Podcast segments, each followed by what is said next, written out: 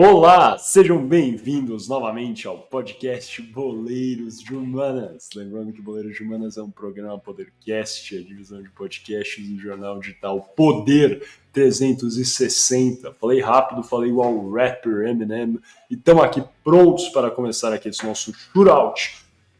Rápidas perguntas e respostas sobre o que conversamos hoje, independência do Brasil, história do futebol, né, do Campeonato Brasileiro e também aí uma eventual independência do Campeonato Brasileiro do futebol brasileiro. Hoje quem vai fazer a primeira pergunta é o Gabriel Franco. Franco, já tá com essa pergunta aí, rapaz? Vai lá. Já tá engatilhado aqui, gatão. Vamos lá então. É... Uma parte do bloco do Gui diz um pouco sobre a minha pergunta. Porque no dia 9 de janeiro de 1822 foi declarado o dia do Fico, não foi, Gui? Que nem você comentou com a gente. Exatamente. E foi o dia em que Dom Pedro, Exatamente. que era príncipe e regente, decidiu ficar no Brasil. 200 anos depois, no dia 6 do 11 de 2022, o Vasco enfrentou o Ituano pela Série B em um jogo que culminou no tão sonhado retorno do clube à Série A. Eu quero saber então de vocês quem fez o gol do Vasco nessa partida, que terminou em 1 a 0 para a equipe Cruz Maltina. A. Andrei Santos. Olha o Gui pesquisando no B. celular. Não tô, Gabriel não tô Peck. no celular. Eu só anotando. Ó. Tá eu não roubo, cara. Eu não roubo. Põe a mão na cabeça. Põe a mão na, cabeça. Eu, eu caí. Que eu não, roubo. Caí. Não, não, tem roubo. Não tem não como tem fazer roubo. pergunta do Vasco. Eu caí, velho. Eu voltei agora. Bom, enfim. É... Vamos lá. Letra A, Andrei Santos. Letra B, Gabriel Peck. Letra C, Nenê. Ou letra D, Raniel? Eu quero que o Miguel comece a responder essa pergunta. Quem fez o gol entre Vasco e Ituano que culminou no acesso do Vasco à Série A do Campeonato Brasileiro 200 anos depois do dia do Fico?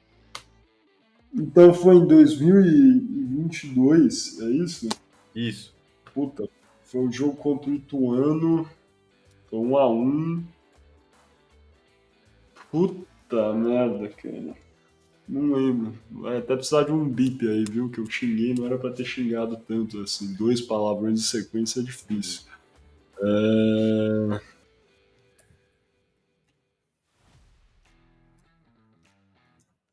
Quer que eu repita nome aí? Foi, foi, o Raniel que comemorou. Ele, ele comemorou, né? E daí a galera invadiu. Eu lembro que teve essa resenha, mas foi contra o Raniel esporte. jogou uma cadeira em direção à torcida do esporte, mas foi em outro jogo. Não tem minha Só... resposta? Vou falar. Ai, cara, não tô lembrado, mano. Esse eu tô lembrado é o tempo de pesquisa dele, Gui. Fica tranquilo. Não, tô com a mão aqui, ó. É... Vamos lá, Raniel, vai. Não tô lembrado. Era Nenê ou Raniel, mano. Não lembro quem é. Gui, qual a sua resposta? Nenê, tem que ser o Nenê. Eu adoro o vovô Taon, foi dele o gol, cara. Eu escrevi Nenê, cara. Vai ser, tenho certeza. Cara. O vovô Taon, o gol foi do Nenê. 1x0 para o O que o Guilherme pesquisou essa resenha? Não, não pesquisou. Vagabundo. O que foi? Tenho certeza que você pesquisou, cara. Não pesquisei. Oh, o Raniel teve uma, uma participação importantíssima, tá? Nesse título, cara. Essa é a verdade. Pô, ele jogou a cadeira na torcida do esporte, cara. É, não é nem um título, né? O título é o. é, é subir sim. de volta pra primeiro. Exato. Boa. Vamos lá. Franco, pode fazer. Aliás, Franco já foi. Gui, sua pergunta, cara. Cara, a minha pergunta é fácil, tá? Para os São Paulinos de plantão. E é a seguinte, meus caros. Falamos aqui muito sobre o título de 1977, quando o São Paulo foi campeão, em cima do Atlético, que foi vice-campeão invicto, cara. João Leite pegou dois pênaltis, mas três atleticanos, incluindo o Toninho Cerezo, mandaram para fora. Mas isso aqui a gente já sabe do João Leite. Eu quero saber de vocês, queridos, quem foi o goleiro do São Paulo? Ah, fácil. Eu respondo agora, não preciso das opções, cara. Não precisa das opções? Então eu quero não. que o Franco vá primeiro. Vamos. Vocês precisam das opções, opções? Ou você sabe? Você quer me dar as então, opções? Então vamos as opções. Opção A, Valdir Pérez. Valdir Pérez. B, Zete. É, exato, Valdir Pérez, cara.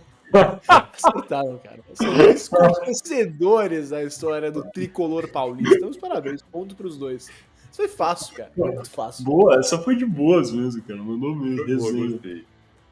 Toninho Cerezo, cara, ele cansou de, de perder no Galo e foi ser campeão mundial no São Paulo, cara. Essa foi a resenha.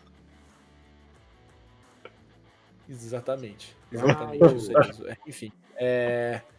Vamos Então, lá, então. uma pergunta, querido Miguel. Quero ver você. Partindo, vamos, partindo pra minha, cara. Vamos lá. Qual time. Ela é simplíssima, galera. Simples, tá? Bem simples mesmo. Qual time teve um salto maior em termos de títulos brasileiros com reconhecimento da Taça Brasil e do Robertão como títulos brasileiros pela CBF em 2010. Seria A, o Flamengo, B, o Botafogo, C, o Santos ou D, o Palmeiras. Guilherme Ribeiro Paturi. Eu vou de D, Palmeiras. Mas é um chute completo, não tem menor dentro, na verdade. E Palmeiras. Franco, você, meu amigo.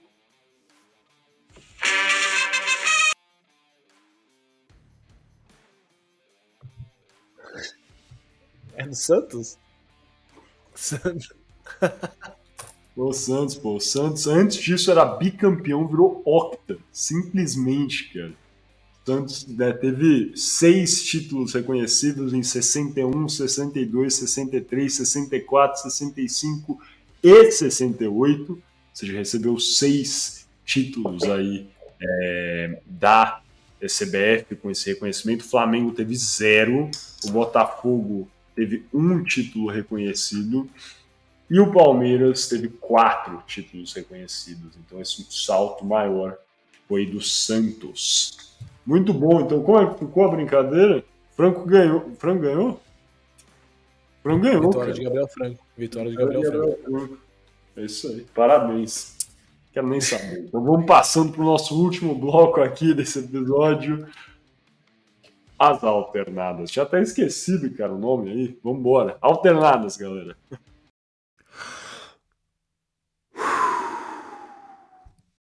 Olá, sejam bem-vindos ao último bloco desse episódio do podcast Boleiros de Humanas. Lembrando que Boleiros de Humanas é um programa Podercast, a divisão de podcasts do jornal digital Poder 360. Estamos dando início aqui ao nosso debate, às alternadas, e hoje o tema não poderia ser diferente. Vamos conversar sobre os pontos negativos em da proposta de tirar a CBF da organização do Campeonato Brasileiro e determinar aí que os clubes tenham o controle aí das primeiras divisões do Campeonato Brasileiro. Franco ou Gui, quem quer começar com o que vocês acreditam que são os principais pontos negativos dessa posição? Olha, eu, eu posso fazer assim, falar que o, eu que sou o mais ligo dos três no tópico, é só na minha, minha, assim, a minha visão, né? Eu, assim, claro, falar sobre a independência do futebol brasileiro é, é algo importante, é o que eu mencionei no terceiro bloco, realmente, eu quero realmente frisar. Porque as principais ligas do mundo são separadas das, é, das federações, né? A Premier League, a da Espanha, que, enfim, tem um caso complexo ali no momento, é, a da França, enfim, as principais ligas que fazem, enfim, são, são separadas. E as ligas que talvez sejam um pouco mais problemáticas são vinculadas, por exemplo, é, a Liga Argentina. Eu acho que a CBF tem vários problemas, eu acho que não é o modelo mais adequado. Enfim, eu acho que já passou da hora, né, é, da gente ter uma liga independente. Os clubes que são realmente quem deviam mandar. Eu, eu realmente acho isso. Os clubes são quem proporcionam o espetáculo e eu não entendo por que eles têm que é, abaixar a cabeça para a CBF. Eu acho que realmente é, é, está na hora deles se unirem e eu acho que essa palavra forte que eu quero realmente frisar totalmente que é a união. Eu, eu acho ruim essa separação da, da Libra e da Forte Futebol. É, eu tenho medo que isso atrase o processo, tenho medo que isso até anule é, a criação de uma nova liga. Eu tenho medo que acabe sendo uma espécie de primeira liga, que a primeira liga nasceu com essa ideia de ser uma, uma liga separada da aí novamente Londrina que ganhou, ganhou do Galo, inclusive. Porque é claro que ganhou do Galo, né? É, mas, enfim, a primeira liga nasce como uma ideia similar de independizar, independizar de português, agora não sei, mas digamos que sim. É, fazer as terras independentes. Ou tornar independente, independentizar espanhol mas de tornar independente o futebol brasileiro, a Liga Brasileira da CBF. Mas acabou que não deu, né? Foi essa coisa meio mequetrefe, não, a maioria dos, não, muitos, não todos os clubes aderiram, calendário, não sei o que, acabou, morreu. É, e eu não quero que isso aconteça de novo, né, cara? Porque desde o Clube dos 13 já tem é, um movimento é, para isso, mas a gente acaba morrendo no meio do caminho, morrendo na praia, né? Morrendo na Primeira Liga, morrendo no Clube dos 13. E eu agora, de novo, friso, com a, a, a, a com a separação da Libra e da Forte Futebol, tenho medo que aconteça de novo. Ou seja é, uma liga sendo lançada com não todos os clubes, e, ou duas ligas separadas, e acaba que a CBF continua no controle. Isso é meu medo. Mas acho que está na hora, sei que está na hora, é, que vai ser o melhor para os clubes brasileiros nessa nova era de que o futebol brasileiro está entrando, né? Com SAFs, bilionários, etc. Então essa é a minha, minha opinião. Muito bom, cara. Eu, assim, eu fiquei pensando, eu pessoalmente sou favorável à criação do campeonato separado da CPF, CBF, CPF, eu falei. É, vejo alguns paralelos que podem ser feitos com a Premier League, pontos negativos que às vezes são constatados da organização lá. Um deles seria um declínio na competitividade, isso pode soar estranho, é? mas com assim os clubes vão ganhar mais dinheiro, mas se de fato clubes com torcidas maiores, etc., ganharem cotas maiores, poderá ocorrer o que aconteceu no Reino Unido. Aos que não sabem, o Reino Unido tem seis clubes que corriqueiramente disputam os principais torneios, que são os Big Six, Tottenham, Chelsea, Manchester City, Manchester United, Arsenal, quem que eu estou esquecendo? E Liverpool. Esses seis clubes, se for parar, a última vez que um desses clubes não venceu a Premier League foi em 2015, né, com o Leicester. Leicester também ganhou aí a FA Cup, é o único time aí, inclusive por algum tempo foi conhecido, o, o, conhecido como Best of the Rest, mas agora o Leicester foi já rebaixado para o Championship, né? Tá jogando a segunda divisão. Eu sugiro uma troca entre Leicester e Tottenham nesse Big Six aí, porque Concordo. eu não sei qual foi o jogo que o Tottenham ganhou algum título. O time é o oitavo time mais valioso do mundo, cara. Tem o estádio mais caro do mundo, cara. Torcida até dizer chega na Inglaterra. Vocês estão os passando, tá bom? Apenas isso. Se fosse questão de títulos, cara, estamos. O São Paulo também, quando foi o São Paulo ganhou um título no Brasil, cara inclusive 2020. na mesma temporada do que o Tottenham, tá? 2008, no Brasil. Mas enfim, vamos lá, não vamos tocar nesse assunto, cara. É, é, qual é outro problema né, que às vezes é apontado sobre a Premier League? Aumento repentino e muito grande do preço dos ingressos isso aconteceu na Premier League, é comum, conforme né, vai se profissionalizando, vai virando mais um espetáculo, também vai ficando mais caro, os estádios vão melhorando, e para isso os ingressos têm que ficar mais caros. É bom, por um lado, os clubes ganham mais dinheiro, realmente o futebol se profissionaliza, mas pensando num país que é pobre, igual o Brasil, principalmente em comparação com a Inglaterra, isso é algo a se pensar. Setores populares, questões como né, um, um, sistema de sócio-torcedor bem robusto terão de ser pensados é, neste novo momento do futebol, com certeza. É, tem outras questões né, com esse, essa modernização do futebol, também a tendência a termos mais é, sociedades anônimas de futebol, as famosas SAFs ou SAF, né? E tem um problema que muitos torcedores da Inglaterra veem nesse sistema são é, de donos que não têm uma conexão emocional com o clube, pensam no futebol somente como um negócio que é relevante, é relevante, perdão, mas que não se importam tanto com o resultado futebolístico e mais com o financeiro. Diversos exemplos assim na Inglaterra de torcedores, de torcidas que estão insatisfeitas com os donos de suas equipes. É o Tottenham, que já foi citado aqui, é o Manchester United, que eu acho que é o exemplo mais crasso assim de uma torcida insatisfeita com os donos e diversos outros que assim têm um grau de insatisfação bastante elevado com os donos e isso né, tende a acontecer, eu acredito, no Brasil também.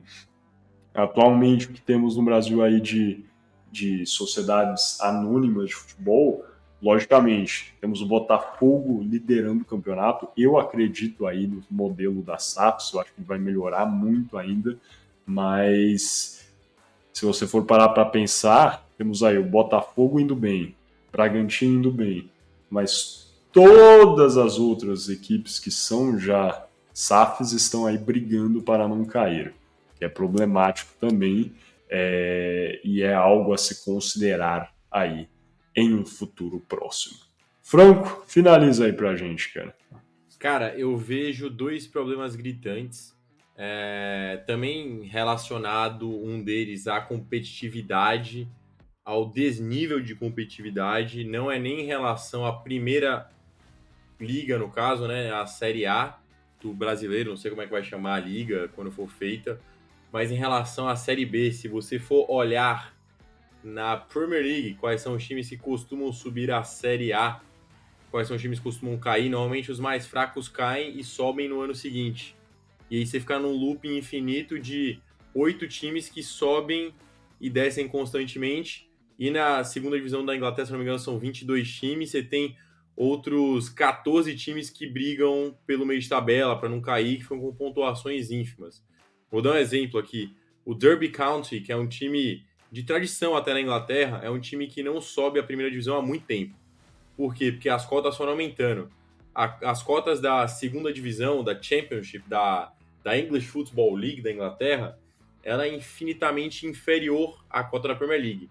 Quando um time ele sobe a Premier League, ele já ganha uma bufada, vamos dizer assim, né, no, no saldo bancário, como se tivesse ganhado o 13 terceiro, férias, tudo ao mesmo tempo assim, e o time fica muito mais rico do que os demais. Ele consegue fazer reformas no estádio, reformas em centro de treinamento, é, entre outros tipos de reformas. Você tem um ou outro Luton Town que consegue brigar para subir para a primeira divisão, e a maioria dos times é o Burnley que cai e sobe de novo, ou o Bournemouth que cai e sobe de novo, ou o Crystal Palace parou de fazer isso, mas aí você tem o Southampton que voltou a cair agora e provavelmente vai subir de novo. Enfim, são sempre os mesmos times que acabam caindo e que acabam voltando à primeira divisão. A gente tem um outro exemplo de time que caiu constantemente, que é o Sunderland, por exemplo, que está é, brigando para voltar para a primeira divisão até hoje, mas são muitas exceções à regra.